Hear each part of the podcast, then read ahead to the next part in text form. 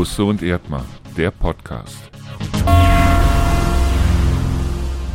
So, dann begrüße ich an dieser Stelle alle Hörer, die bisher dabei geblieben sind und die neu dazugekommen sind, zur 13. Folge mittlerweile von Busse und Erdmann. Und wie immer habe ich natürlich einen sehr interessanten Gesprächspartner hier. Mein Name ist Markus. Und ich bin der Torben Busse, der Bürgermeister von Hofgeismar. Und ich grüße euch alle Hörerinnen und Hörer sehr, sehr herzlich, die ihr jetzt schon hoffentlich über ein Jahr dabei seid oder neu dazugekommen seid. Ja, über ein Jahr sind wir jetzt dran. Das heißt also, heute exakt vor einem Jahr hat, war auch, ja, wir hatten das im Februar doch angefangen, ne? Ende Februar, Anfang März. Ja, ich meine, das wäre so. Und dann haben wir ja monatlich eine Folge mit Nummer 13. Starten wir jetzt in das neue Hörerjahr sozusagen. Genau, die erste Folge haben wir ja bei dir im Büro aufgenommen mit lauwarmem Kaffee. Ich weiß es noch, als wäre es gestern gewesen.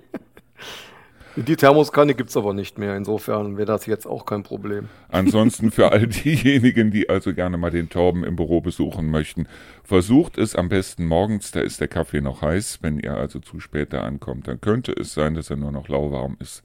Mittlerweile ist es ganz anders, lieber Markus. Wir äh, kochen eigentlich gar keinen mehr vor, sondern nur dann, wenn es in den jeweiligen Sitzungen äh, sozusagen wohl den Bedarf gibt. Weil, also es gibt sehr viele, die mich besuchen, auch mal spontan, weil ich ja keine klassische Bürgersprechstunde anbiete, sondern jederzeit irgendwo versuche erreichbar zu sein, außer in Terminen. Mhm. Und da kochen wir dann Kaffee on demand, wie man so schön sagt weil ansonsten ist das nicht so wirklich nachhaltig, wenn man immer drei, vier äh, Tassen wegkippen muss, weil dann doch keiner trinkt. Und ich selber bin aktuell dabei, ähm, Kaffee quasi auf Null zu reduzieren, weil ich da irgendwie, komme ich damit besser klar. Und auf was schwenkst du um? Auf Saft oder auf Tee oder auf was? Und regelmäßig, also ich trinke ja sowieso, ich bin ja auch jemand, der Ja zu deutschem Wasser sagt, also ich trinke sehr gerne Wasser und meistens dann vielleicht mit einem Schuss irgendwelcher Säfte dazu, also eine Schorle.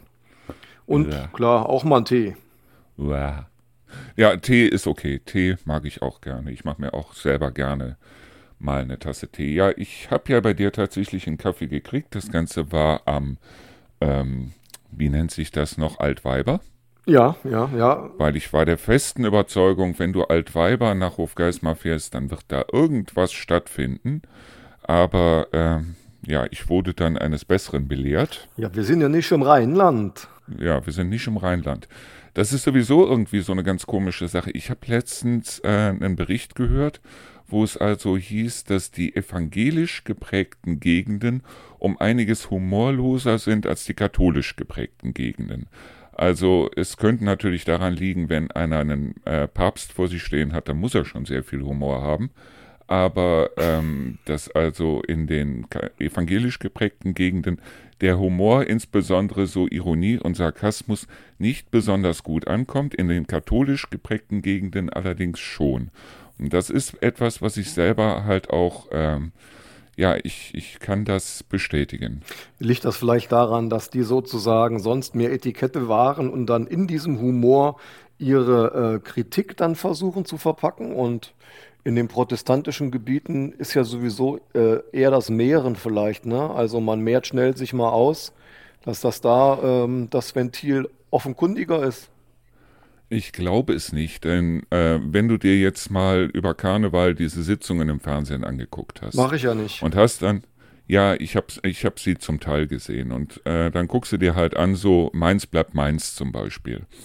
Das ist unglaublich politisch geprägt. Das heißt also, unglaublich wird da auf Habeck und Co. eingeprügelt. In den katholischen Gegenden, das heißt also so um Köln rum, wenn du also so Kölner Karneval dir anguckst, da ist mit Politik eigentlich so gut wie gar nichts. Das ist mehr so dieser ganz normale Humor, der also teilweise auch unter die Gürtellinie geht, aber es wird halt sehr wenig über Politik geredet, es wird sehr viel mehr so über allgemeine Themen Männer und Frauen und was weiß ich und da wird drüber abgelacht und äh, ich glaube auch, dass dieses aus sich mal rausgehen und einfach mal einfach mal ohne Grund rausgehen, fröhlich sein und so weiter, das könnte dieser Gegend hier auch nicht schaden. Aber ich denke mir auf der anderen Seite, vielleicht kommt das ja noch, weil am 1.4., glaube ich, wird ja Marihuana freigegeben. Vielleicht wird die Gegend dann hier ein bisschen lockerer. das sagst du natürlich jetzt als Zugezogener, aber ähm, der, der Nordhesse hat einen eher feinen Humor. Der wird nicht immer gleich offenkundig im ersten Gespräch. Ähm, aber Scherz beiseite, es ist tatsächlich so. Ich glaube, grundsätzlich gibt es viele Landstriche, die äh, den Humor anders angehen. Und das Rheinland mindestens in der Karnevalszeit zählt ohnehin dazu in Nordhessen oder generell in Hessen, da ist man schon eher ein wenig reserviert, glaube ich. Ich meine, es ist sowieso ein riesengroßer Unterschied. Karneval in Köln ist wirklich absolut das Geilste. Also es ist toll, es ist wirklich toll. Ich habe selber schon mitgemacht. Ich war auch schon auf Karnevalssitzungen da in der Lanxess Arena und äh, das war wirklich klasse. Karneval in Düsseldorf und Neuss kannst du knicken, weil das ist irgendwie so gezwungen fröhlich, während die Kölner sich halt sagen, okay, eine halbe Stunde vorglühen mit irgendwas, was weiß ich, Gin Tonic oder, oder äh, Kölsch oder sonst irgendwas und dann gehst du raus, dann bist du automatisch fröhlich. Ich weiß nicht wieso, aber das ist halt so. Mhm. Nur ähm, das Komische ist halt äh, so dieses, dieses wirklich Ausgelassene, was man so aus Köln kennt, nicht nur um die Karnevalstage rum, sondern in Köln gehst du in eine Kneipe rein und wie ist es jung und was möchtest du so und so weiter. Ähm, das kennt man hier irgendwie scheinbar nicht. Hier ist es wirklich so, wenn du hier irgendwo in eine Kneipe oder in eine Gaststätte oder wie auch immer reingehst, da hast du so diese Grüppchenbildung, so jeder ist für sich. Und wenn du dann mal versuchst, ein bisschen Stimmung reinzubringen, oder ich sag immer, ein Witz wird nicht besser, wenn man ihn erklären muss. Aber ja, so stimmt. oft wie ich hier Witze erklären musste, äh, ich will nicht sagen, dass es was mit Intelligenz zu tun hat, aber es hat vielleicht damit was zu tun, dass die Leute sich hier unheimlich gerne, unheimlich oft auf den Schlips getreten fühlen, während äh, es im Kölner und auch im Neusser und Düsseldorfer Raum so ist, dass man dann sagt, Jung, äh, wenn du das jetzt ernst meinst, geh mal vor die Tür. Aber ansonsten, äh, wie gesagt, da kannst du auch mal einen lockeren Spruch lassen, ohne dass die Leute dich schief angucken. Hier wirst du gerne mal schief angeguckt bei lockeren Sprüchen, oder? Geht mir eigentlich selten so. Ähm, gut, lockere Sprüche im Sinne von, ist jetzt die Frage, was du da jetzt genau meinst. Aber jetzt hätte ich fast gesagt, vielleicht liegt es ja auch daran, wie du es erzählst. Aber ähm, ja, grundsätzlich glaube ich schon, man ist eher ein wenig reserviert, aber in vielen Bereichen Deutschlands, also da ist es Rheinland so eine Ausnahme. Vielleicht ist das hier ein bisschen ausgeprägter.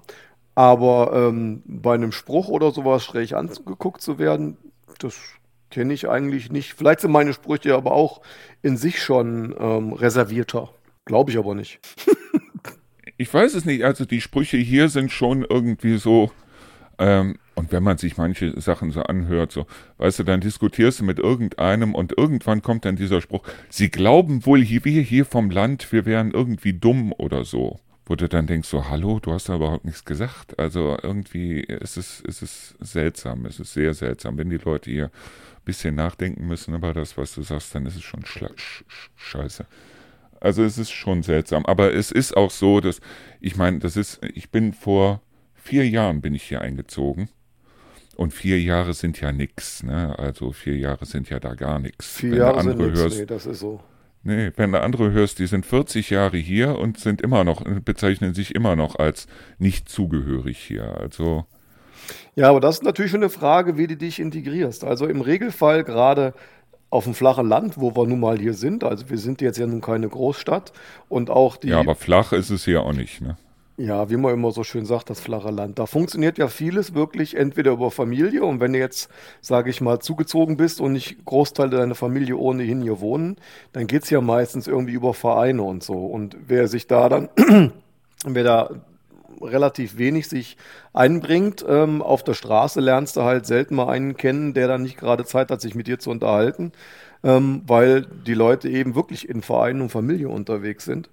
Ähm, das ist zum Teil, glaube ich, auf der anderen Seite wieder in größeren Städten, egal wo, vielleicht im Rheinland umso mehr allerdings, äh, ausgeprägter, dass du da wirklich einfach losgehst in irgendeine Kneipe und da lernst du Leute kennen. Das ist, das ist hier schon eher nicht der Fall. Ja, aber das Seltsame ist, es gibt auch hier wahnsinnig tolle Leute. Wenn ich bloß dran denke, so, äh, wenn ich zum Beispiel hier um die Ecke im Supermarkt einkaufen gehe. ich bin mit fast allen Kassiererinnen da mittlerweile per Du und Hallo und wie geht's und was weiß ich. Also die müssen es ja nicht. Es ist ja nicht so, als wenn jetzt Edeka oder wer weiß ich denen sagen würde, so nach dem Motto, ihr müsst also immer mit den Leuten per Du sein oder wie auch immer. Aber die grüßen schon von weitem, die winken dann und äh, es gibt so wirklich wahnsinnig tolle Leute hier auf der anderen Seite, aber auch welche, wo du so das Gefühl hast, so Vorsicht wirklich so Vorsicht, so Achtung, da könnte Ärger auf dich zukommen, wenn du dich mit dem oder derjenigen einlässt. Und das ist schon seltsam. Solche Leute hatten wir nur wenige, nur ganz wenige in Neuss. Vielleicht auch deshalb, weil ich in Neuss halt kein Zugezogener war. Und äh, da war es aber so, wenn jetzt da irgendwie ein Neuer auf die Straße gezogen ist, dass die Leute dann wirklich da stehen geblieben sind, haben sich mit denjenigen unterhalten, haben auch mal geklingelt und mal gefragt, hey, wer seid ihr denn und so weiter. Und äh, das, das ist hier irgendwie so, ähm, wir haben ja jetzt neue Nachbarn in dem Sinne, also welche, die die untere Etage in unserem Haus hier gekauft haben. Ich habe das Gefühl, so von den Nachbarn her gibt es keinen, der sich da irgendwie großartig für interessiert oder wie auch immer aber unter vorgehaltener Hand wird halt eine Menge erzählt. Und was über mich hier schon erzählt worden ist, so nach dem Motto, ich wollte also hier, angeblich wollte ich ausziehen, angeblich haben wir einen Hund verkauft, angeblich haben wir fünf Hunde. Und äh, das kriege ich dann immer so aus zweiter Hand zugetragen, weil es wäre ja auch zu schlimm, mal da zu klingeln und einfach mal zu fragen. Da ist es immer besser, so sich, äh, sich irgendwas aus den Fingern zu saugen und das dann zu verbreiten. Ne?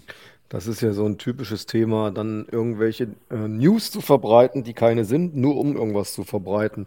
Das allerdings ist, glaube ich, so mindestens ein deutsches, wenn nicht ein weltweites äh, Problem, dass ja immer gerne irgendwas erfunden, gedichtet wird oder auch äh, irgendwelche Sachen, die man gehört hat, dann werden die ausgewalzt und beim dritten in der, in der stille Postkette ist es dann schon quasi aus einem Schnitt im Finger ist ein amputierter oder äh, äh abgerissener Arm geworden. Das ist ja, das mhm. ist ja immer so. Also was mich wahnsinnig gefreut hat, das war, als ich dann an Altweiber da unterwegs war, nicht nur bei euch im Rathaus, sondern eben auch da, äh, das lässt sich ja jetzt noch im Podcast nachhören, äh, wie offen die Leute auf einen zukommen, wenn man selber offen auf die Leute zugeht. Ja. Das heißt also, ich habe ja da Gespräche geführt, unter anderem mit dem Blumenhändler bei euch da gegenüber. Mhm unter anderem da mit dem äh, Quartier am Markt und äh, auch mit dem Spielzeugladen mit Mengen und so weiter. Und wo man richtig merkt, so, wenn die Leute dann einmal so anfangen zu reden, dann hören sie auch nicht mehr auf. Also, das war schon schön. Das Brauchen eine kleine schön. Antauphase und dann geht es äh, eigentlich schon sehr vertraut weiter. Ja, aber wenn man das jetzt vergleicht mit anderen Gegenden, ich kenne ja nicht nur aus dem Vertrieb allein heraus, ich kenne ja nicht nur Neuss und Düsseldorf, sondern eben auch äh, von oben, von den Hamburger Fischköppen bis unten bis zum Bayerischen Wald hin. Und im Bayerischen Wald, da war es wirklich so, da habe ich einmal Urlaub gemacht und dann habe ich mir gedacht, okay, jetzt muss ich mal, weil wir hatten so ein Nurdachhaus gemietet. Und dann wollte ich einfach mal losfahren und wollte eine Kiste Cola kaufen. Und ich bin zwei Stunden später erst wiedergekommen, weil die Frau aus diesem äh, Getränkeladen, die musste mir ihre gesamte Lebensgeschichte erzählen, inklusive ihrer Vorfahren und allem drum und dran. Ich meine, ich fand's toll, ich fand's wirklich toll. Aber das ist halt das, was die Bayern so haben. Das heißt also, du kommst irgendwo rein und wenn du dich mal mit den Leuten unterhältst, hast du ruckzuck einen Pulk um dich. Und hier ist es so, dass die Leute teilweise die gucken dich komisch an, wenn du lächelnd durch die Gegend läufst. So nach dem Motto, was hat der denn jetzt? Hat der irgendwas geraucht oder was ist mit dem los? Ah, das muss aber an dir liegen. Das geht mir nicht so. Wenn ich lächle, lächeln die zurück. Ja, du bist ja auch der Bürgermeister. so, das ist ja die Frage. Also, wenn man jetzt durch die Straßen geht, das ist ja nicht jedem, also den Bürgermeister kennt ja nicht jeder, also viele schon, ja, äh, aber nicht jeder. Und äh, also meistens versuche ich schon freundlich zu gucken, einfach äh, weil ich mir einbilde, auch eher ein freundlicher Kerl zu sein. Äh, gut, da gibt es sicherlich auch welche, die das ganz anders sehen, das gehört zum Leben dazu. Aber ähm, letztendlich vom Ausgangspunkt der Karneval, da merkt man natürlich schon, also es gibt Gegenden in Deutschland, ähm, die sind halt unterschiedlich. Das macht allerdings auch wieder einen Reiz aus. Generell aber gehört äh, Hessen, glaube ich, schon eher zu denen, die etwas zurückhaltend und reserviert sind. Jo. Das ist so. Das kann ich nur. Das würde aber auch, glaube ich, keiner äh, irgendwo schön färben wollen und anders betonen. Aber ähm, innerhalb dieser Grundreserviertheit ist genau das, was du sagst, eben, glaube ich, hier auch maßgeblich für unsere Gegend. Wenn du erstmal einen Kontakt gefunden hast, dann hast du im Regelfall auch äh, einen Kontakt, da kannst du fast lebenslang drauf bauen. Das ist halt nicht so vorgeschoben, ach, ich bin fröhlich und unterhalte mich mit dir, sondern wenn du einen hast, der meint es auch ernst, sich mit dir zu unterhalten. Hm. Nö, also äh, ich will mich überhaupt nicht beschweren, weil wir haben es hier schön und äh, ich kann weiterhin mit den Hunden durch die Gegend laufen und ich habe eine wunderschöne Gegend hier vor der Tür und äh, am Samstag allein war der Dieter wieder da und hat also, wir haben hier ein paar Runden Karom gespielt und haben dann einen Film geguckt und so. Also, wie gesagt, also, ähm, wenn ich jemanden zum Reden brauche, habe ich hier immer jemanden zum Reden. Aber ähm, wie gesagt, also es ist schon ein Kulturunterschied. Äh, ich möchte das weder positiv noch negativ. Für mich ist es halt deshalb, weil ich kenne es anders. Aber ich glaube, dass auch die Leute, die von hier aus jetzt nach Neuss oder Düsseldorf oder Köln ziehen würden, dass die auch erstmal da stehen würden und sagen würden, was ist denn hier los? Also ist schon, ja. ist schon was anderes. Ich stelle mir das immer vor, wenn so einer, äh, sage ich mal, aus, aus dem Hamburger Bereich nach München zieht, alleine ähm, die Fremdsprache dann zu lernen. Das ist ja schon eine Herausforderung. Ich ne? bin sicher, dass ein Kölner schon nicht mehr in der Lage ist, in der Eifel nach dem Weg zu fragen. Also aber das, das finde ich übrigens sehr, sehr interessant und das ist ja auch so ein Kulturgut, was stückweise ein wenig verloren geht. Ähm, diese Mundart. Ne? Also ich äh, höre da ungeheuer gern zu, kann aber auch äh, meinerseits, muss ich gestehen, jetzt das, äh, also nur als, als Hümmer, gab es auch ein Hümmerplatt, aber das, das spricht sowieso kaum einer mehr, höchstens die wirklich ältere Generation so in Ansätzen. Und äh, verstehen tun es die meistens, wenn irgendwie Großmutter oder Urgroßmutter von X oder Y dann noch was erzählt. Mhm. Aber es geht verloren, weil es dann eben nicht weiter gepflegt wird. Das ist in anderen Teilen zum, äh, zum Teil eben schon anders, dass da auch wirklich örtliche ähm, ähm, Slang sich erhält. Das ist ganz interessant zu sehen. Und dann gibt es natürlich wieder die Großstädte, da geht sowieso im Prinzip alles verloren, weil da, die sprechen so den Standardslang, Berlinerisch, Hamburgerisch und Münchnerisch oder sowas oder Bayerisch. Aber auch da gibt es ja oder gab es ja so Nuancen, die, das egalisiert sich alles. Ne? Also das, das finde ich schon ein bisschen schade. Hm. Ja, wie gesagt, also ich, ich integriere mich langsam hier in der Richtung, als dass es mir nicht mehr wehtut, wenn ich rausgehe. Und äh, mehr will ich im Grunde genommen auch nicht. So, kurz. Willst einfach nur schön in Nordhessen wohnen? Ich das will ja einfach nur schön hier wohnen. Ich will einfach bloß, ja, im Grunde genommen meine Ruhe haben, weil deshalb bin ich ja hier hingezogen, weil äh, ich ähm, halt ähm, Ablenkung brauchte in dem Sinne und meine Ruhe und genau die habe ich hier. Und ähm, wie gesagt, also mit dem Radio und so weiter.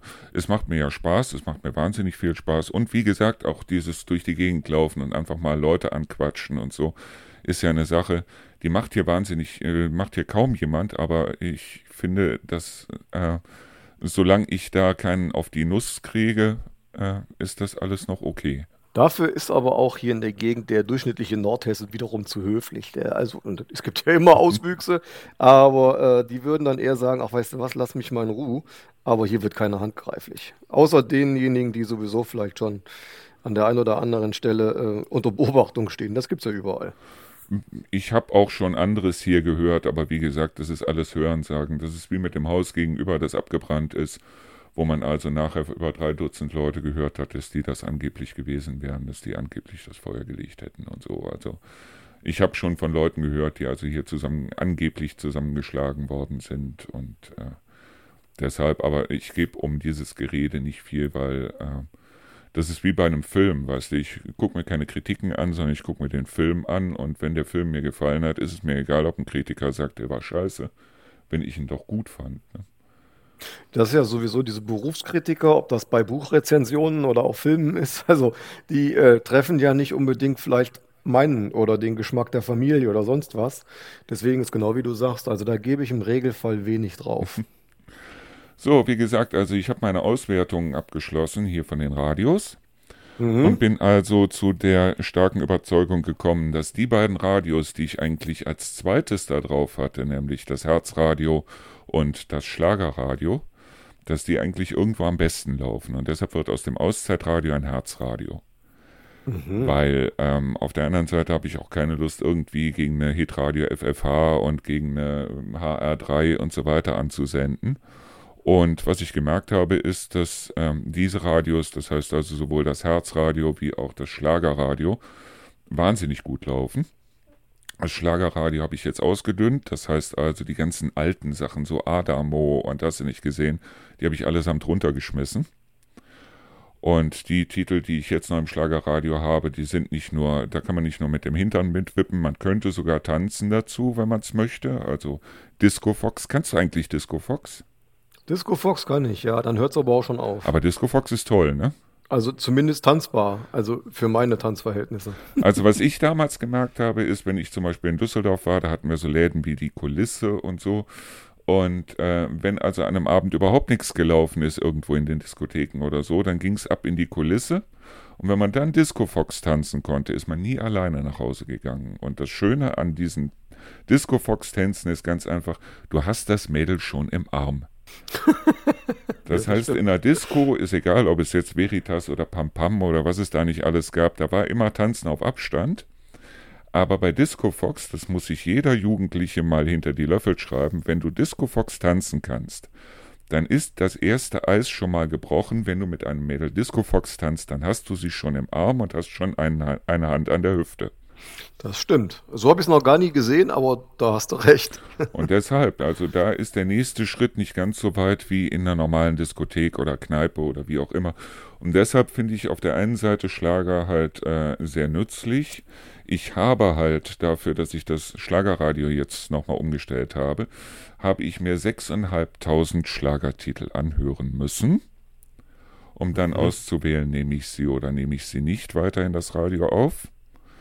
Und ich war also kurz davor, irgendwie einen Hamster in die Mikrowelle zu stecken, weil es war also dann doch irgendwie grauenvoll. Und wenn ich mir dann vorstelle, was im Moment alles mit äh, ÄrztInnen und äh, so weiter da los ist, und wenn ich dann einen Gigi Anderson höre mit den Worten Nein heißt ja, wenn man so lächelt wie du, dann denke ich mir, okay, das spricht eigentlich dem ganzen Genderwahn so ein bisschen entgegen. Ne?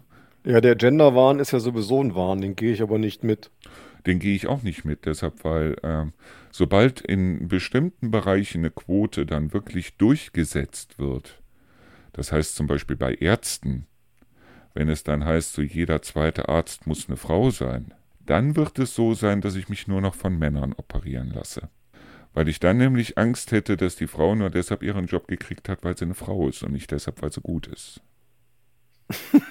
Gut, so weit würde ich nicht gehen, aber äh, gesetzlich vorzuschreiben, wie Berufsgruppen sich zusammenzusetzen haben, finde ich ein bisschen Wahnsinn. Aber im Moment ist ja unsere Ampel sowieso auf dem Weg in die finale Planwirtschaft. Das sagst du so. Auf der anderen Seite glaube ich aber nach 16 Jahren Merkel und davor nach 16 Jahren Kohl, äh, die Grundlagen sind schon wann anders geschaffen worden. Ne? Das äh, ist ja eine grundsätzliche Frage, wann welche Grundlage geschaffen wurde. Aber was im Moment mit der Regelungswut passiert, egal in welchem Bereich du guckst, und dann, wenn es nicht funktioniert, dann wird es mit Subventionen wieder äh, entsprechend gesteuert. Das hat mit, mit Wirtschaften und einer freien Entfaltung von Menschen, beziehungsweise eben auch einer Gesellschaft, schon nicht mehr so ganz viel zu tun.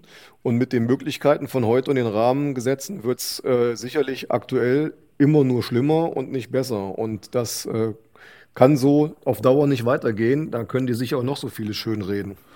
Ähm, es wird auch wahrscheinlich so auf Dauer nicht weitergehen. Auf der anderen Seite muss ich aber sagen, ich habe letztens eine äh, Dokumentation gesehen auf Netflix. Da ging es irgendwie um Einstein und die Bombe und äh, äh, wie Einstein also Deutschland verlassen hat, weil es hier für jüdische Menschen nicht ganz mehr so prickelnd war, wie es davor scheinbar gewesen ist.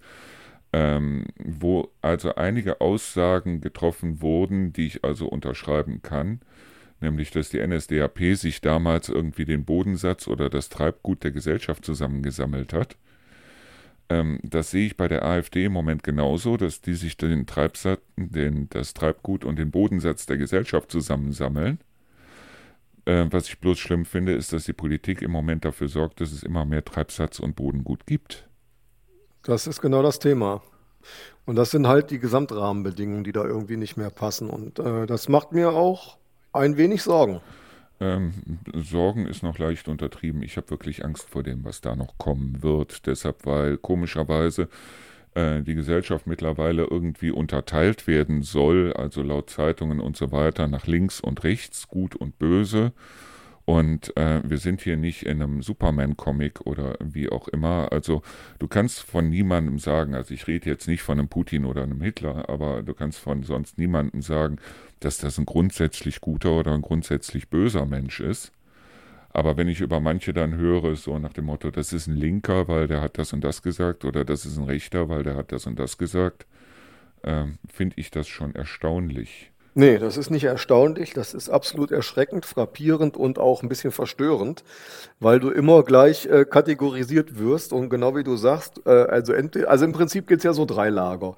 Das Lager der Guten, und dann gibt's die bösen Linken und dann gibt's die bösen Rechten. Es gibt so gar keine, äh, gar keine Zwischentöne mehr, die aber in jedem Mensch irgendwo schlimmern. Zu der einen Frage hast du eher so eine Meinung, zu der anderen Frage hast du eher so eine Meinung. Mhm. Aber es wird jeder gleich angezählt, der nicht irgendwo Stromlinien mittenkonform ist. Und äh, das macht mir Angst und das befördert auch diese ganze Rahmengesetzgebung. Unter anderem auch natürlich äh, andere Strömungen, die da mit, mit, mit reinlaufen.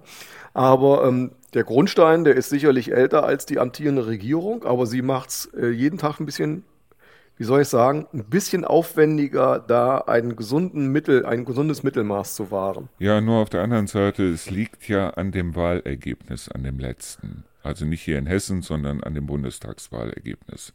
Ja. Und das Bundestagswahlergebnis war halt so, dass entweder die CDU mit den Grünen oder wie im Moment die SPD mit der FDP. Aber auf jeden Fall war es so, dass also ohne Grüne und wenn wir nicht eine große Koalition wieder hätten haben wollen, dann war es entweder die äh, entweder mit äh, die CDU mit Grünen und FDP oder die SPD mit Grünen und FDP. Aber die Grünen und die FDP, also die sind so weit auseinander. Das ist genau das Thema. Das ist also entweder äh, auf eine große Koalition hinausgelaufen wäre, wobei die äh, eine oder andere Partei, meistens ist es ja dann die SPD, da wirklich heillos verloren hätte, was sie eigentlich jetzt schon haben durch diesen Streit, den sie da haben. Aber äh, wir hatten ja vorher große Koalitionen jahrelang und von der SPD hat man eigentlich so gut wie gar nichts gehört. Ne? Ja, das ist eben genau immer das Thema. Welche, welche äh, Punkte kriegt wer durch? Stand heute allerdings in der Retrospektive wäre es vielleicht für eine große Koalition gar nicht so verkehrt gewesen, weil die immensen Herausforderungen, das will man ja auch nicht wegdiskutieren.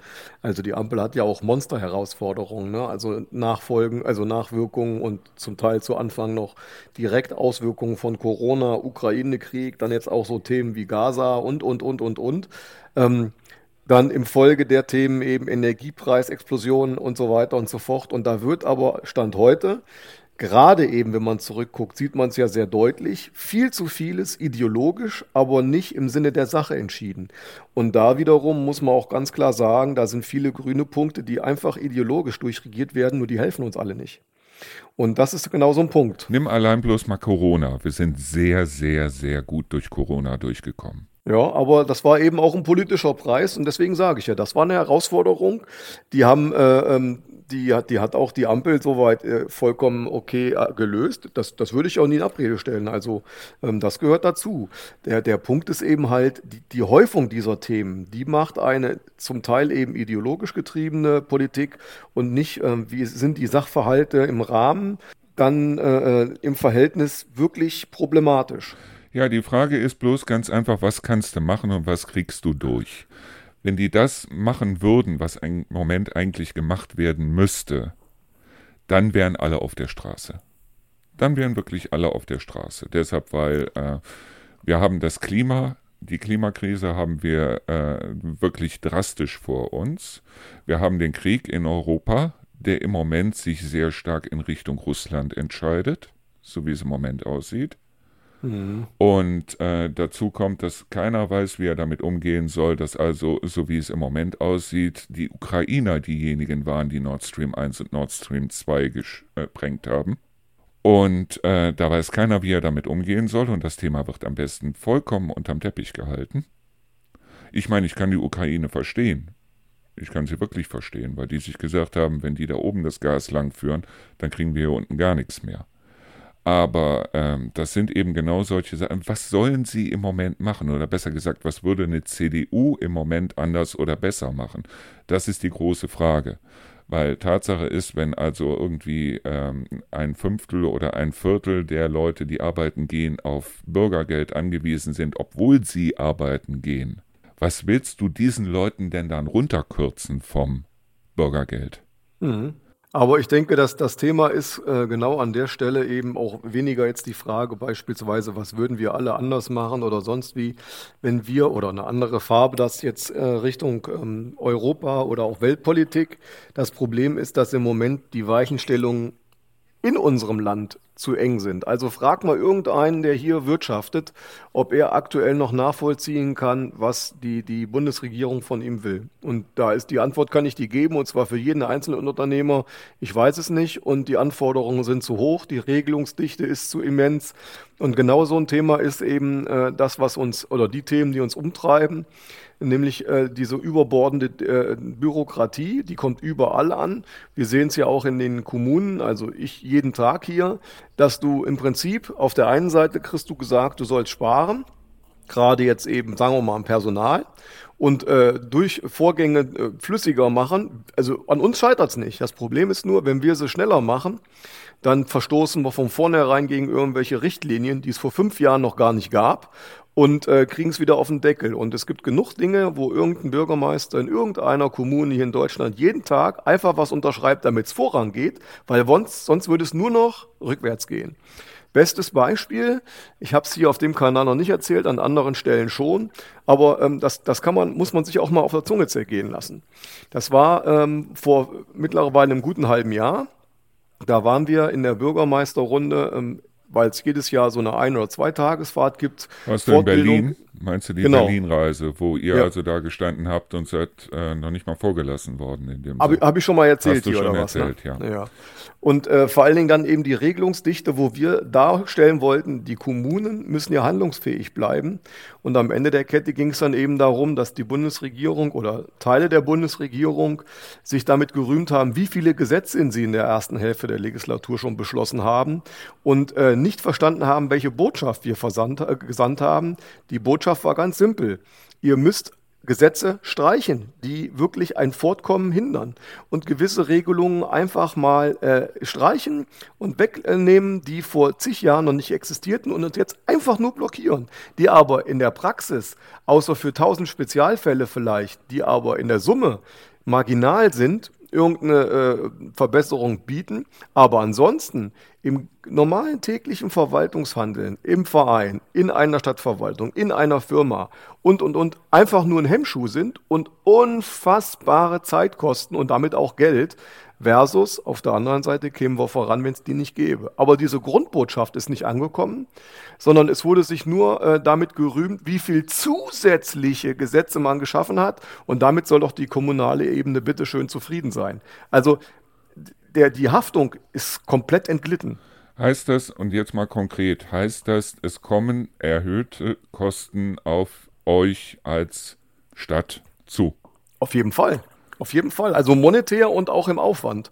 Also wenn jetzt beispielsweise, ob das Bürgergeld ist, ob das eine Baugenehmigung ist, ob das allein jetzt eine Einbürgerungsfrage ist von Menschen, die schon seit Jahrzehnten hier wohnen und durch eine Heirat und so weiter, ob das Beerdigungsrecht ist, ob das Kindergeld ist, ob das äh, ähm, Vereinstätigkeiten sind, die wir unterstützen wollen, oder äh, denkt ihr irgendeinen Bereich aus, All diese Bereiche sind um einen äh, Faktor von sicherlich äh, einem Viertel bis zum Doppelten, je nachdem, im Aufwand gestiegen.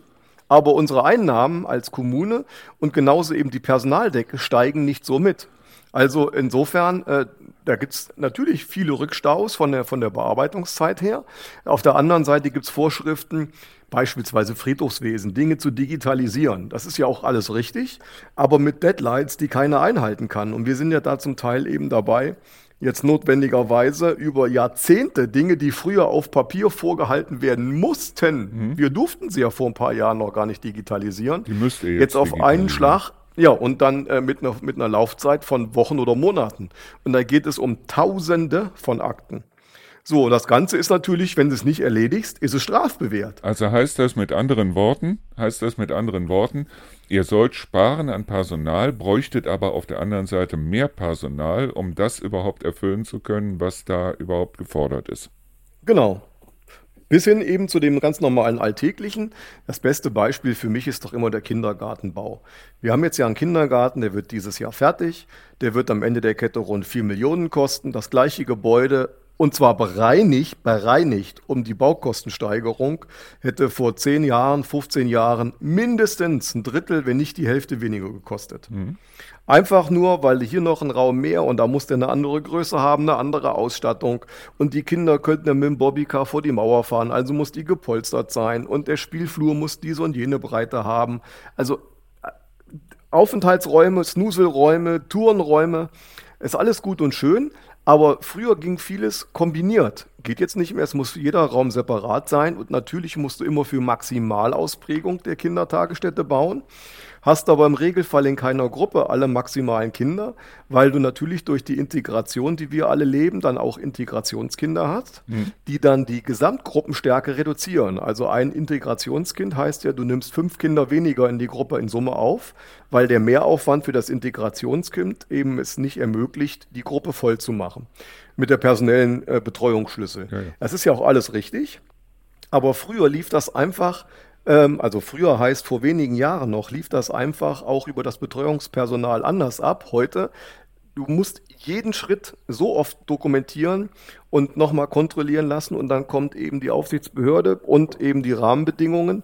Gerade im Baulichen ist das, das, das hat, sprengt jeden Rahmen. Also ich sage mal, äh, als Beispiel habe ich jetzt in mehreren Runden auch schon gesagt, für mich ist es vollkommen rätselhaft, wie die Menschheit und auch ich und auch andere das Jahr 2024 erreichen konnten, ohne im Kindergarten oder in der Schule einfach tot vom Stuhl zu fallen, weil die Rahmenbedingungen, ja, die Rahmenbedingungen müssen ja damals falsch gewesen sein. Komischerweise haben wir alle überlebt.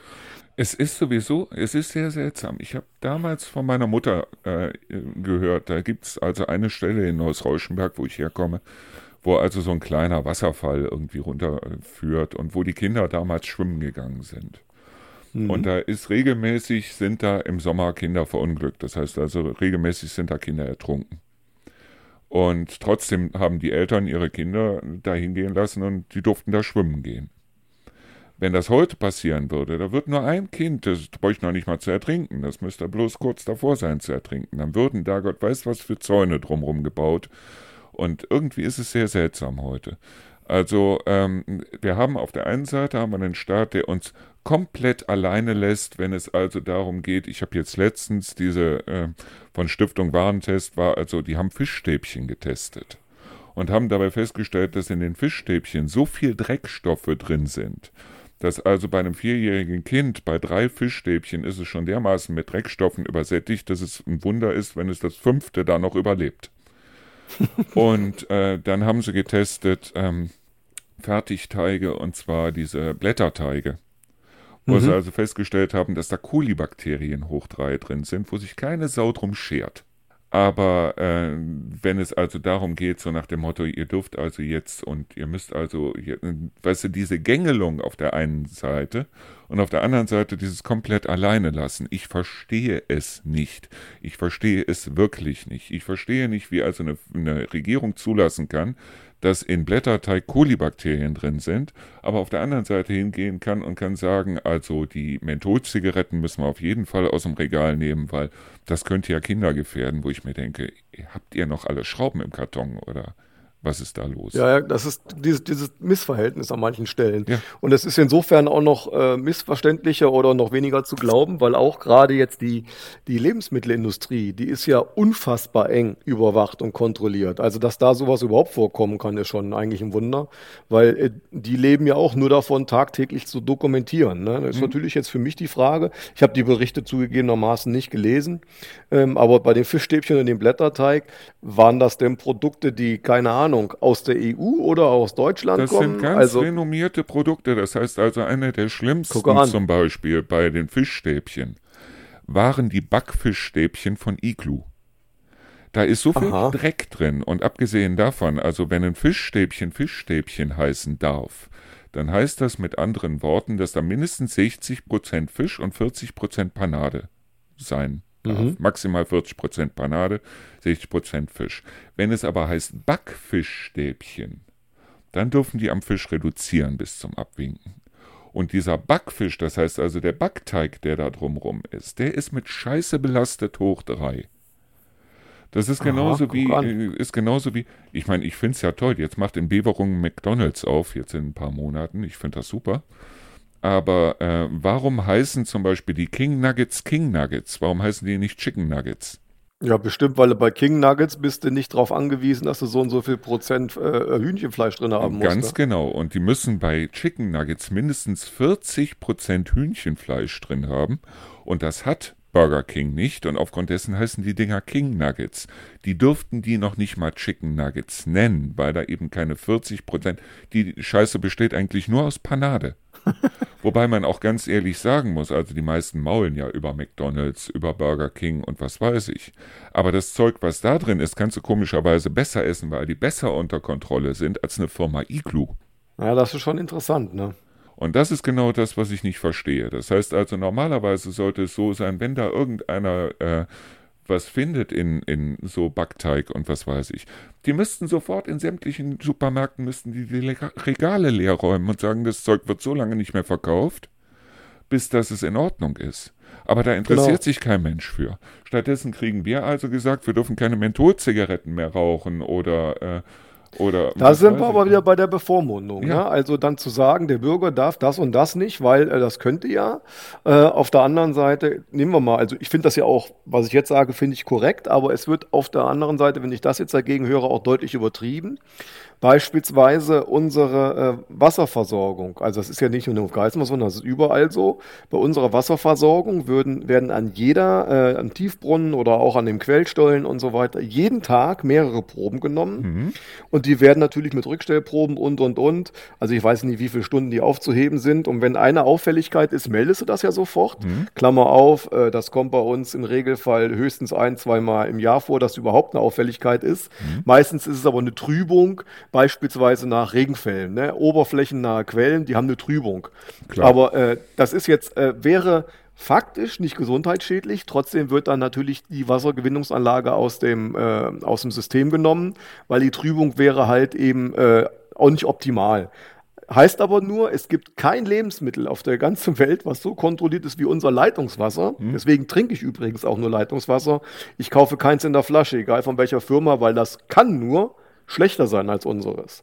So, aber allein diese Regelungswut im Vergleich dazu, wie, wie Trinkwasser gleicher Güte, ich sag mal vor 10, 20 Jahren gehandhabt wurde. Wie gesagt, die Güte ist die gleiche. Wir hatten schon immer hervorragendes Wasser, ähm, mit oder ohne Kontrolle.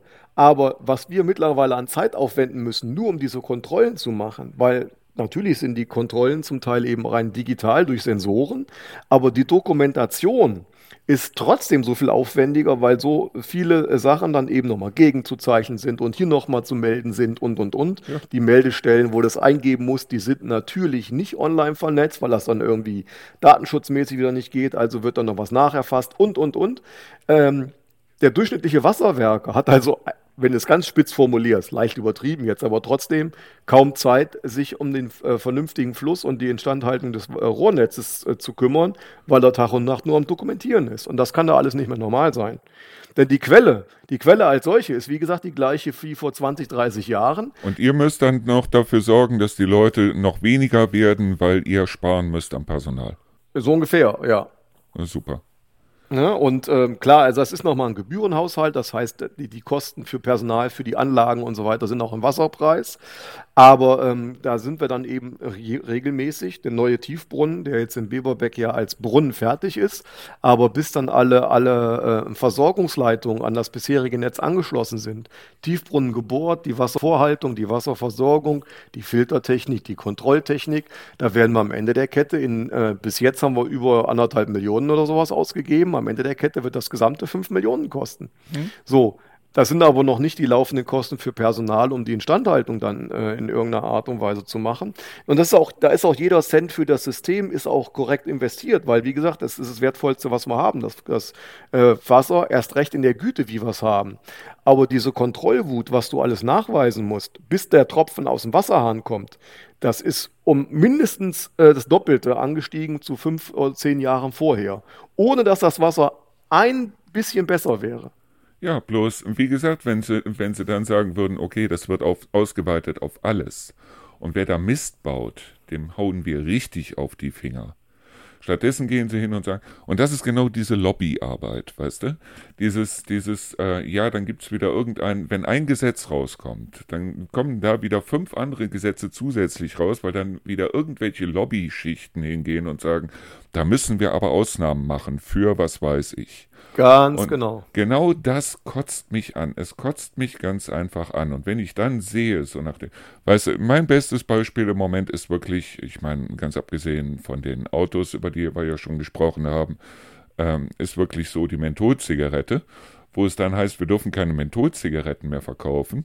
Und stattdessen verkaufen die jetzt Blättchen, die du, die mit einem Menthol getränkt sind und die du in die Zigarettenpackung reinlegen kannst. Und nach einer halben Stunde hast du dann Mentholzigaretten.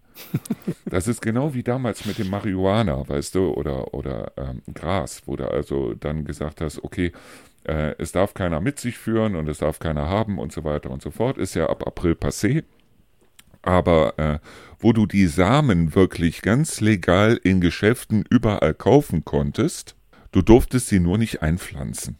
Mhm. Es gab in der Düsseldorfer Altstadt drei Läden, in denen konntest du reingehen, selbst, selbst mit einem Polizisten dabei, und konntest da Tütchen, Samentütchen, Marihuana-Samentütchen kaufen. Da waren dann für, was weiß ich, 10 oder 20 Euro, äh, waren dann da 10 Samen drin oder sowas. Du durftest sie kaufen, du durftest sie mit nach Hause nehmen, du durftest sie nur nicht einpflanzen. Entschuldigung, ich kenne mich da nicht so aus, deswegen höre ich es gerade mit sehr deutlichem Interesse. Das ist wirklich so. Das ist 100 Pro. Weil ich, ich kannte, die, die Läden gibt es übrigens auch immer noch in Düsseldorf in der Altstadt. Aber das ist genauso wie mit Springmessern, weißt du, du darfst dir überall ein Springmesser kaufen. Du musst es aber, wenn du es gekauft hast, dann kriegst du es ja in so einer Pappschachtel. Du musst es in der Pappschachtel dann drin lassen und musst es in der Pappschachtel nach Hause bringen, weil du darfst es nicht bei dir fü führen. Mhm. Was absoluter Schwachsinn ist. Warum verkaufen sie es dann überhaupt? Ja, der, der Besitz für daheim quasi ist legal, ne, und dann kaufen sie Leute natürlich, aber die, das führt ja dann keiner mit. Also ich habe es damals sehr schade gefunden, als, als Jugendlicher, gerade jetzt so beim Basteln, wenn du draußen geschnitzt hast und hast dann irgendwo äh, ähm, eben was gemacht, hast nur eine Hand frei.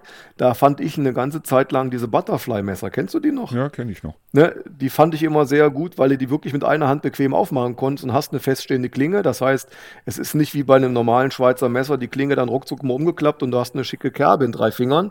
Ähm, aber die sind ja dann auch verboten worden, ne? weil ja äh, reihenweise ganz Deutschland, ich glaube 100.000 Leute wurden jedes Jahr mit den äh, Messern abgestochen, ähm, als ob das da mit einem anderen Messer nicht ginge, so ungefähr. Also, ja, aber in ähm, jedem Waffenladen konntest du sie weiterhin kaufen. Genau, genau. Und das ist genau das, was ich nicht verstehe, was ich wirklich nicht verstehe. So, und jetzt gehen wir einfach mal ein Stück weiter. Das heißt also, wenn du siehst, was da im Moment los ist und wenn du siehst, dass mittlerweile eine AfD die zweitstärkste Partei in Deutschland ist, was also die Umfragen angeht. Mhm. Was glaubst du, was kommt da auf uns zu? Was kommt in zwei Jahren auf uns zu, wenn wir wieder Wahlen gehabt haben? Und was, weil du hast ja kleine Kinder. Und was glaubst du, wie sieht die Zukunft aus? An der Stelle, ähm, wenn das und die Umfragewerte sind ja zumindest relativ nah regelmäßig an Wahlergebnissen, dann wird das eine sehr, sehr interessante Zeit werden. Also äh, tatsächlich dann eher negativ besetzt. Interessant ist gut. Dann kannst du deinen Kindern sagen, so nach dem Motto, ihr werdet sterben, aber es wird interessant. Oder? Ja, die Frage ist ja tatsächlich, wenn, wenn dann eine Regierungsbeteiligung oder sowas äh, drohen würde, da weiß ja keiner, was dann wirklich dabei rumkommt. Weil, ähm, ich sage mal in Anführungsstrichen, regierungsfähig stufe ich die AfD nicht ein. Ne? Ähm, aber wenn da ein gewisser Machtanspruch kommt und in äh, bis zu Landräten und so weiter waren ja schon so Themen. Da ist dann die Frage, was von deren Gedankengut sich dann im Alltag tatsächlich auch noch umsetzen lässt. Und davor habe ich schon deutlich Angst. Ja, nur ähm, auf der anderen Seite ist es ja so, dass was kann der Einzelne tun? Das heißt also, im Moment ist es so, ich weiß nicht was, äh, du kennst ja selber die Wahlergebnisse äh, am besten für ähm, Hofgeismar, nehme ich mal stark an, ne? Wie waren die ja. Wahlergebnisse für Hofgeismar, was die AfD angeht? Das heißt, wie viel Prozent hat die AfD geholt in Hofgeismar? Bei welchem meinst du jetzt? Ich bei der, rede jetzt der... von der Landtagswahl in Hessen. Hm, das weiß ich jetzt nicht auswendig, ich kann es aber nachschauen, aber äh, tatsächlich interessanterweise vergleichsweise wenig, aber für unsere Verhältnisse erschreckend viel immer noch. Ich kann es dir aber nicht genau sagen, kann ich aber kurz recherchieren. Weil ich habe irgendwo, habe ich was gelesen für irgendeinen Ort hier, wo, wo die irgendwie so um die 30 Prozent, knapp unter 30 Prozent gelegen Nein, das haben sie bei uns nicht, aber äh, warte. Das finden wir raus. Weißt du, selbst wenn es in Anführungsstrichen nur 20 Prozent waren, was heißt nur, heißt das, dass jeder Fünfte, der in das Wahllokal reingegangen ist, seine Stimme der AfD gegeben hat. Mhm. Und das ist erschreckend, das ist wirklich erschreckend. Besonders wo 30 Parteien oder so auf dem Wahlzettel drauf standen. Und wenn du sagst, ich will Protest wählen dann wähle ich, was weiß ich, die Radfahrerpartei oder die Grauen Panther oder irgendwas, weißt du? Wo ich dann sage, okay, die werden wach werden, wenn es dann irgendwann heißt, sonstige Parteien haben 20 Prozent gekriegt oder so. Aber ich wähle doch nicht eine AfD. Ja, und das ist ja genau das Thema, wo auch die, ähm, ich sag mal, die etablierten Datei, äh, Parteien, ohne da jetzt irgendeine Farbe zu nennen, genau dran kranken, dass sie ihre Botschaft nicht transportiert bekommen, dass gewisse Dinge eben äh, vielleicht eine sogenannte Protestwahl nicht rechtfertigen, weil die Folgen unabschätzbar sind. Weil sie auch keine Argumente in dem Sinne bringen und weil sie die Leute nicht mitnehmen und weil sie den Leuten nicht sagen, so und es wird eine spannende Zeit und wir werden alle da dementsprechend dran knapsen müssen, aber es wird sich lohnen. Dieses Es wird sich lohnen hörst du im Moment von niemandem, von absolut niemandem. Tatsache ja. ist bloß ganz einfach, dass du von den Leuten hörst, so wir haben bloß ein Prozent äh, der Menschheit und äh, 1,7 Prozent des Ausstoßes an CO2 und so weiter. Aber wir hier in Deutschland, am deutschen Wesen soll die Welt genesen und aufgrund dessen machen wir jetzt hier erstmal alles platt. Und das kotzt mich an. Das ist so. 18 Prozent waren es übrigens. 18 Prozent. Das heißt also, fast jeder Fünfte, der dort reingegangen ist, hat seine Stimme abgegeben. Ich meine, ich nehme mal an, dass die Wahlbeteiligung irgendwo so um die 60 Prozent gelegen hat, oder? Um die 70. Um die 70. Ja, ja, in, in Hofgeismar sind wir immer, also knapp bei 70, sind wir immer relativ hoch. Und ähm, dann äh, waren eben, also Schwarz und Rot waren noch davor, aber tatsächlich war AfD dritte Kraft. Das heißt, jeder Fünfte, der ins Wahllokal gegangen ist, knapp jeder Fünfte, hat seine Stimme der AfD gegeben. Ohne überhaupt nachzudenken. Und selbst solche Plakate, die eigentlich gegen die sprechen würden, wie zum Beispiel Ausweisung schafft Wohnraum, was sie also garantiert bei euch auch plakatiert haben, selbst das hat die Leute nicht davon abgehalten, diese Drecksäue zu wählen. Und ich sage das ganz bewusst, weil es sind Drecksäue. Weil wir haben so viele Sachen vor uns. Wir haben den Krieg in Europa, wir haben, äh, wir haben das Problem mit dem Klima, wir haben so viele Probleme, wir haben gerade eine Pandemie hinter uns. Und dann mit dem ausgestreckten Finger auf Randgruppen zu zeigen und zu sagen, die sind schuld. Also das kann man nur noch dadurch erklären, dass also als Kind die Schaukel wirklich viel zu nah an der Hauswand gestanden hat, oder? jo, wenn man so, ja. Weil anders kann ich es mir nicht erklären. Ich kann mir nicht erklären, dass also Leute sowas plakatieren können und andere gehen hin und sagen, das stimmt, die wähle ich. Und wenn man dann sieht, dass also, weißt du, du, du bist in der Innenstadt von Hofgeismar oder wie auch immer unterwegs und denkst dann, dass wenn sie gewählt haben, jeder fünfte davon bei den Nazis die Stimme abgegeben hat, dann ist es doch so, dass, weißt du, und wir haben nun mal eine Geschichte mit Nazis und wir wissen, was dabei rauskommt. Und damals, weißt du, als das Ganze dann zu Ende war, dann hieß es, nein, es hat also keiner gewusst, wir wussten das ja alles nicht. Weißt ja, du, wo der Nachbar hingekommen ist, den sie plötzlich nachts abgeholt haben, wo der dann hingekommen ist, das hat auch keinen interessiert, weil gewusst haben sie es alles. Sie haben sich bloß nicht, weißt du, das ist wie mit dem Fleisch, wie mit dem Fleischessen. Ich bin selber kein Vegetarier oder Veganer und ich esse sehr gerne Fleisch. Aber ich weiß, was da KZ-mäßig da in den, in den Schlachthöfen und so weiter abgeht. Nicht hier in der Region. Und ich sage auch, ich bin hier aufs Land, nicht aufs Land gezogen, um weiterhin das Folterfleisch von Aldi oder Lidl zu fressen. Aber wenn du siehst, was da bei Tönnies und so weiter, was da abgeht, hm. und du trotzdem sagst so nach dem Motto, wir haben es nicht gewusst, äh, wir haben es alle gewusst, wir wissen es auch alle. Wir wissen auch alle, dass Höcke ein Drecksack ist und dass Höcke ein absoluter Nazi ist. Das wissen wir alle. Trotzdem macht ein Fünftel seine Stimme bei so einer Partei, die einen Höcke bei sich auch noch unterstützt und sagt, der Mann ist toll, obwohl er Nazi-Sprech drauf hat und obwohl er wirklich sagt, so nach dem Motto, und wir schmeißen sie jetzt alle raus. Hm. Aber das ist genau das Thema eben, wie du sagst. Ne? Irgendwie ähm, transportieren die es so geschickt, dass der eine oder andere sagt, ne, und trotzdem mache ich da mein Kreuz. Die transportieren und, komischerweise überhaupt nichts. Es sind die etablierten Parteien. Das ist SPD, FDP, Grüne natürlich, das ist aber auch die CDU, CSU und so weiter, die denen die Leute zuschanzen, weil von der AfD hast du in der letzten Zeit nicht mehr viel gehört weil die halten sich schön bedeckt, während die anderen dafür sorgen, dass die, die anderen arbeiten kriegen. dafür. Ja, das ist tatsächlich. Indem sie genau diesen Sprech, genau diese Scheiße, ich bin auch nicht, ich bin auch dafür, dass also bestimmte Individuen, die hier ins Land gekommen sind, möglichst schnell wieder ausgewiesen werden sollten. Und das möglichst schnell. Ich bin kein Rechter. Aber Tatsache ist, wer also hier irgendwo seine Frau vermöbelt oder Frauen überhaupt für, Dreck, äh, für Dreckvolk hält oder diejenigen, die hier hinkommen und wirklich den Staat ausnutzen, hoch drei, möglichst schnell wieder irgendwo hin, aber nicht hier nach Deutschland, weil äh, die Würde des Menschen ist auch in der anderen Richtung des, äh, äh, vollziehbar. Das heißt also, die Würde des Menschen heißt auch, dass wir uns über bestimmte Leute nicht entwürdigen lassen sollten. Nur äh, bin ich deshalb noch lange kein Richter, wenn ich sage, es gibt bestimmte Gruppen hier, die sollte man ausweisen. Und das ist ja genau, da sind wir doch wieder bei dem Thema. Also vorhin hatte ich das unter anderem wirtschaftlich mit Planwirtschaft, aber das generelle politische Klima ist genau aktuell so ausgerichtet, wenn du diese Sachen sagst, wie du es gerade gesagt hast, dann bist du sofort einer, der in irgendeiner Art und Weise eben doch rechtsgerichtet ist. Ne? Und das darf nicht sein, weil ich bin genau bei dir, wer sich hier nicht nach unseren Regeln verhält, der darf gehen. Der muss gehen und der soll auch gehen.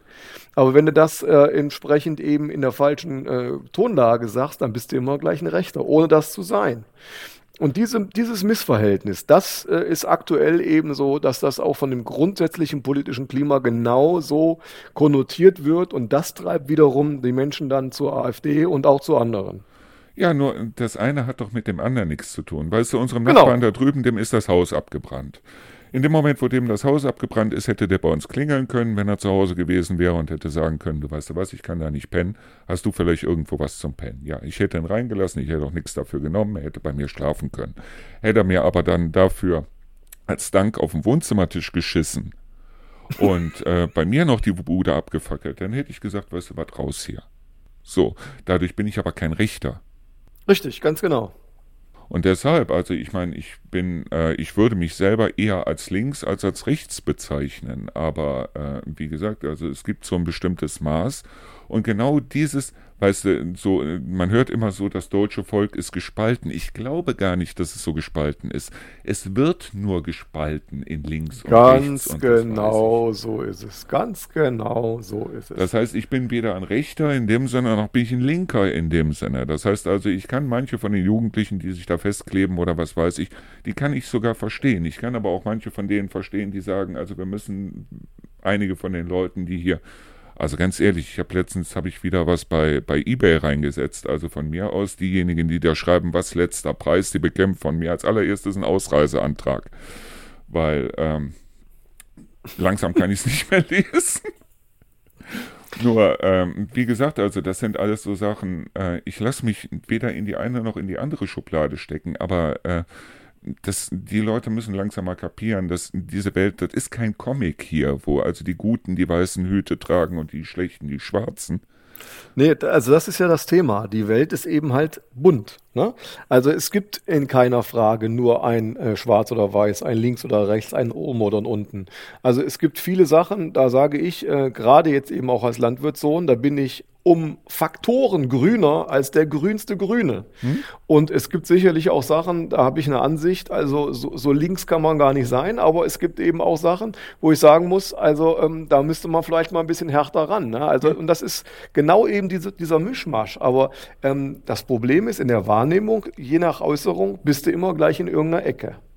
Und das, äh, das ist schlimm. Und das fördert eben ganz genau, das fördert eben auch dann solche Kräfte wie die AfD. Ja, nur, ähm, wie gesagt, also die bestehenden Parteien. Früher war es so, dass man also gesagt hat, die CDU war die Partei der Arbeitgeber.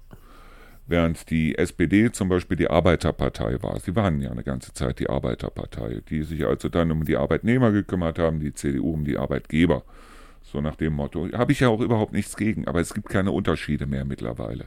Die SPD waren diejenigen, die also Hartz IV damals eingeführt haben und das die Agenda, Agenda 2010 die also gesagt haben, so, also liebe Arbeitnehmer, liebe, liebe äh, Arbeiter, wir ficken euch jetzt mal ganz kräftig. Und äh, auf der anderen Seite war es also so, dass die CDU hingegangen ist und hat gesagt, ja prima, da können wir drauf aufbauen. Nur, äh, wie gesagt, also diese Unterschiede, die es damals gegeben hat, wo sich also ein Wiener noch mit einem Strauß gekloppt hat im Bundestag und so weiter.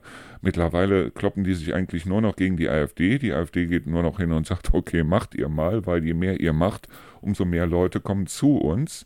Und während ihr das Ganze macht und wenn du jetzt sagst, die Stadt braucht immer mehr Geld, wo kriegt ihr das Geld denn her? Ihr müsst das Geld irgendwie von euren Bürgern herkriegen, oder? Ja, das ist das Problem. Ne? Also so. die Aufgaben wachsen, das Personal können wir nicht mehren, aber das gleich, die gleichen Verfahren werden einfach teurer und das kann ja nicht sein. Und das heißt mit anderen Worten, es wird sich wahrscheinlich was ändern, irgendwo auf Dauer im, was weiß ich, im Preis von Wasser oder im, in den Grundstücks, also in den äh, Grund, Grund äh, in den Eigentumssteuern und so weiter und so fort. Genau. Wahrscheinlich wird da irgendwas was, was nach oben gehen. So. Und dadurch schafft ihr wieder Leute, die also sagen, ich bin im Moment schon am Minimum, weil äh, ein Einkaufswagen, der früher 100 Euro gekostet hat, der kostet jetzt 150 oder 200 Euro, weil ich habe es auch schon gesehen, dass sogar ein Ofenkäse 5,50 Euro gekostet hat.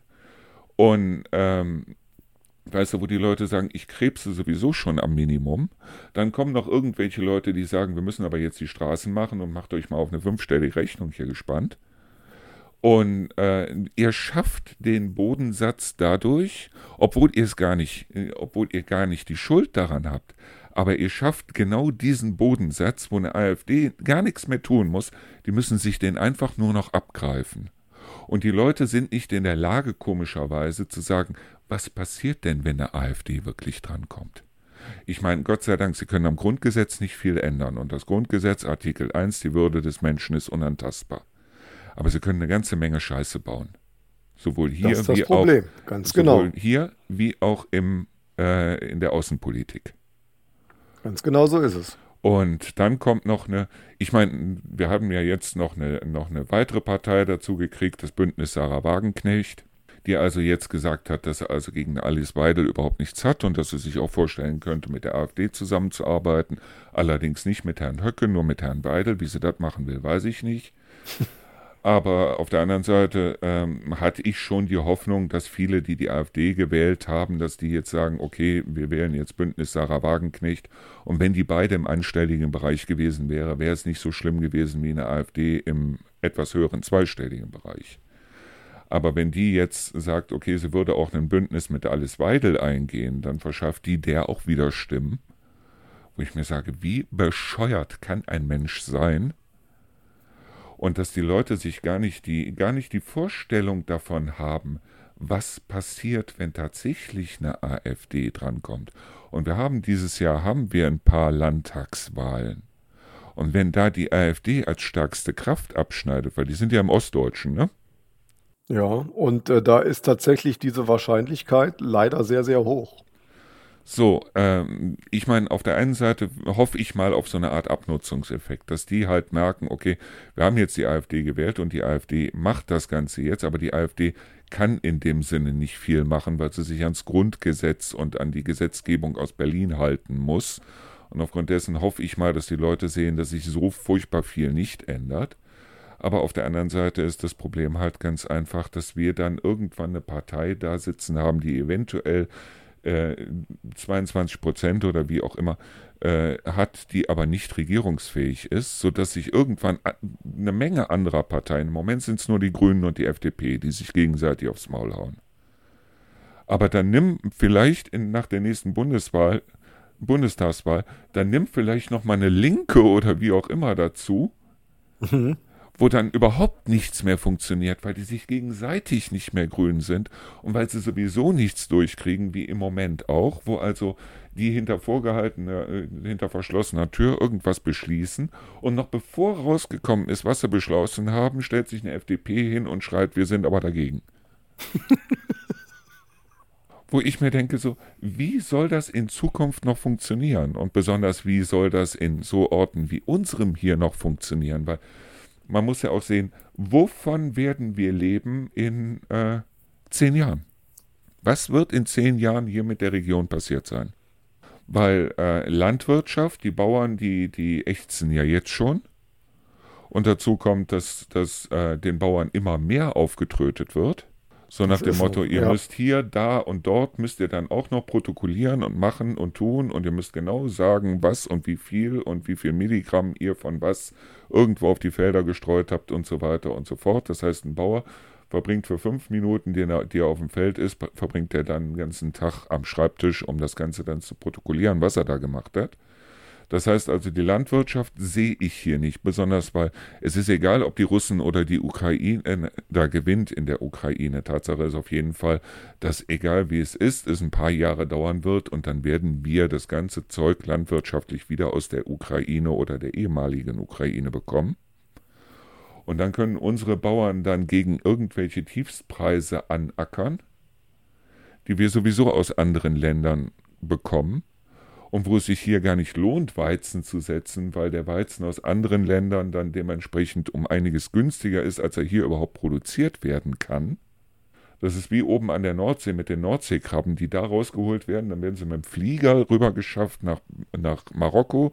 Dort werden die Krabben dann gepult. Dann werden sie mit dem Flieger wieder zurückgeschafft nach, an die Nordsee und werden da dann als frische Nordseekrabben verkauft weil es billiger ist, als die direkt in, äh, an der Nordsee poolen zu lassen. Und genau dasselbe haben wir hier mit der Landwirtschaft auch. Das heißt also, es ist günstiger für uns, den Weizen und was wir nicht alles brauchen, irgendwo aus dem Ausland zu bekommen. Dazu kommt, dass die im Ausland viel weniger strenge Regeln haben als hier und dass es unheimlich einfach ist, dann dementsprechend das ganze Zeug erstmal nach Holland zu schaffen. Die packen ein Biosiegel dann da drauf und dann kriegen wir das als Bionahrungsmittel, was also vorher mit DDT und was weiß ich belastet worden ist. Ist ja alles schon vorgekommen. Und hier die Bauern, die gehen am Stock. Genau so ist es. So, und was machen wir dann hier in der Region noch? Was machen wir hier noch? Also ich meine, ich sehe immer den Bereich ähm, ähm, Tourismus, klar. Aber äh, Tatsache ist, von Leuten, die sowieso kein Geld in der Tasche haben, von denen kannst du auch nichts verlangen, wenn die irgendwo anders hinfahren. Das heißt also, was machen wir dann hier in der Region? Was passiert hier in der Region in den nächsten zehn Jahren? Und das ist meine große Frage an dich. Was wird in zehn Jahren hier in der Region sein? Werden wir die komplett abgehängten sein, die also dann dementsprechend bloß noch irgendwie versorgt werden, dadurch, dass es also Großindustrie irgendwo um Bergheim, Köln und so weiter rum gibt? Oder werden wir bis dahin irgendwas Eigenes auf die Beine gestellt haben, wo wir also sagen, okay, da können wir unser Geld rausziehen? Oder was passiert hier? Was, was, was ist mit den ganzen Häuschenbesitzern hier, auf die vielleicht in der Zukunft Riesensummen an, an Kosten zukommen, die sich das Ganze nicht mehr leisten können, werden wir dann hier irgendwie zur Region, in der nur noch die, die Senioren hausen und äh, die also es sich leisten können, irgendwo aufs Land zu ziehen, sobald sie ihre Rente durchhaben? Oder was passiert hier?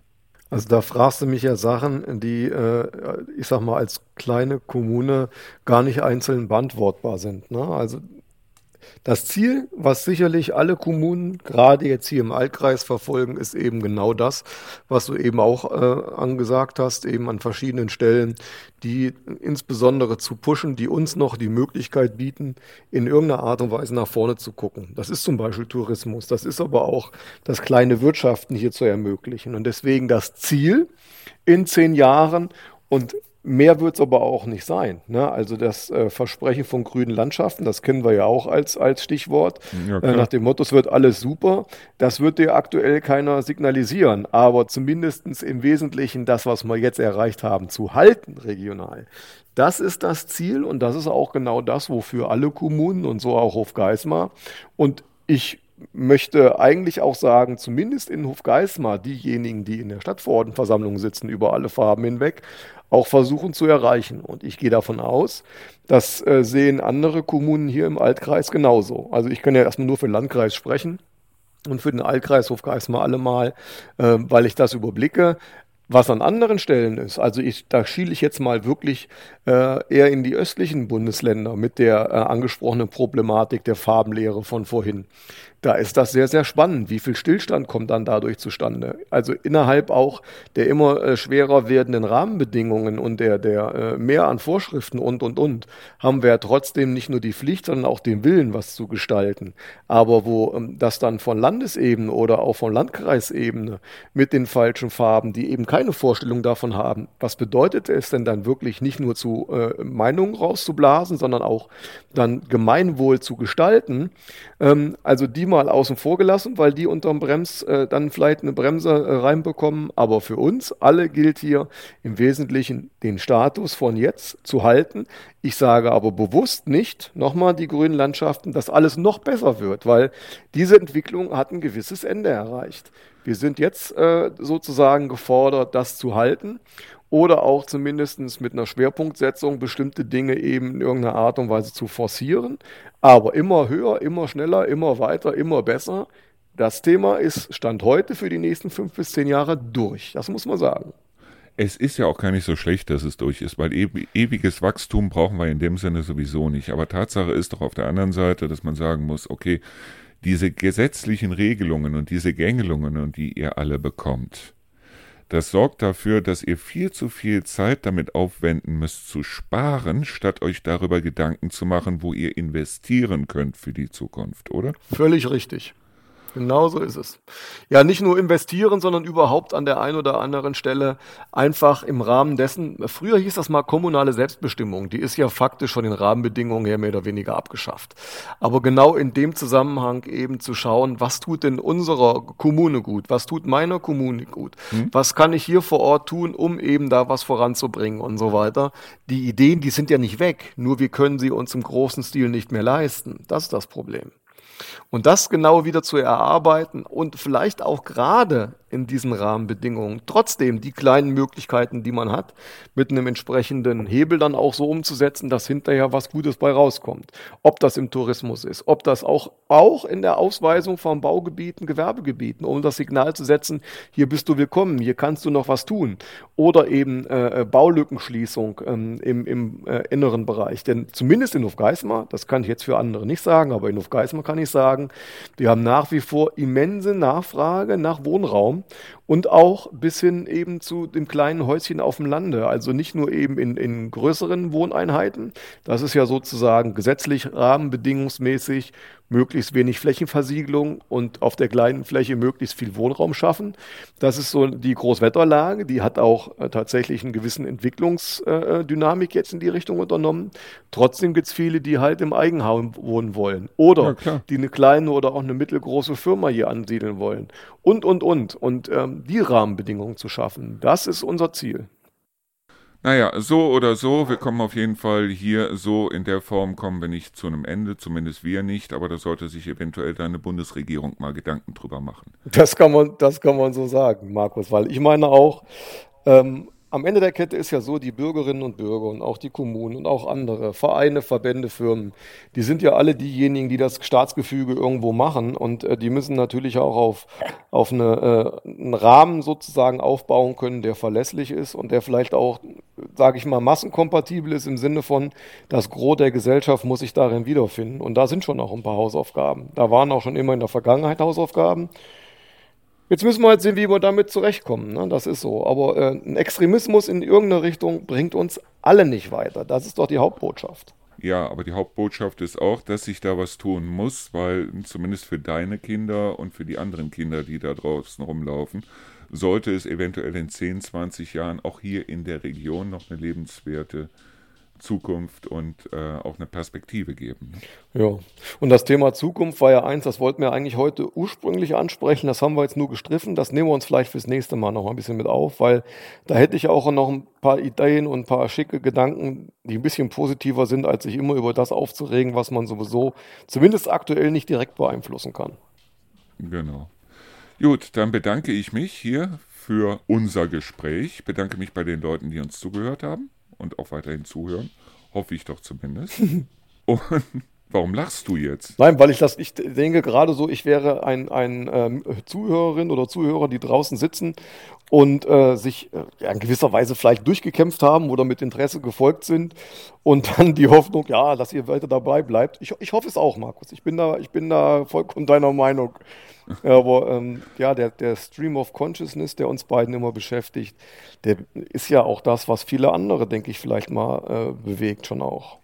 Ich hoffe, dass es den einen oder anderen bewegt und ich hoffe auch, dass der eine oder andere sich Gedanken drüber macht, dann beim nächsten Mal ihre äh, Kreuzchen vielleicht an einer anderen Stelle zu setzen. So, vielen Dank und ja, wir machen gleich noch einen Termin fürs nächste Mal. Mhm. Das war die 13. Folge Busse und Erdmer. Ja, ich sage da auch herzlichen Dank dafür und dass ihr alle zugehört habt, genau wie der Markus gerade gesagt hat, dass ihr bis hierhin sozusagen uns treu geblieben seid oder vielleicht auch neu dazugekommen seid. Genau. Und dann bis zum nächsten Mal. Vielen Dank und tschüss. Tschüss.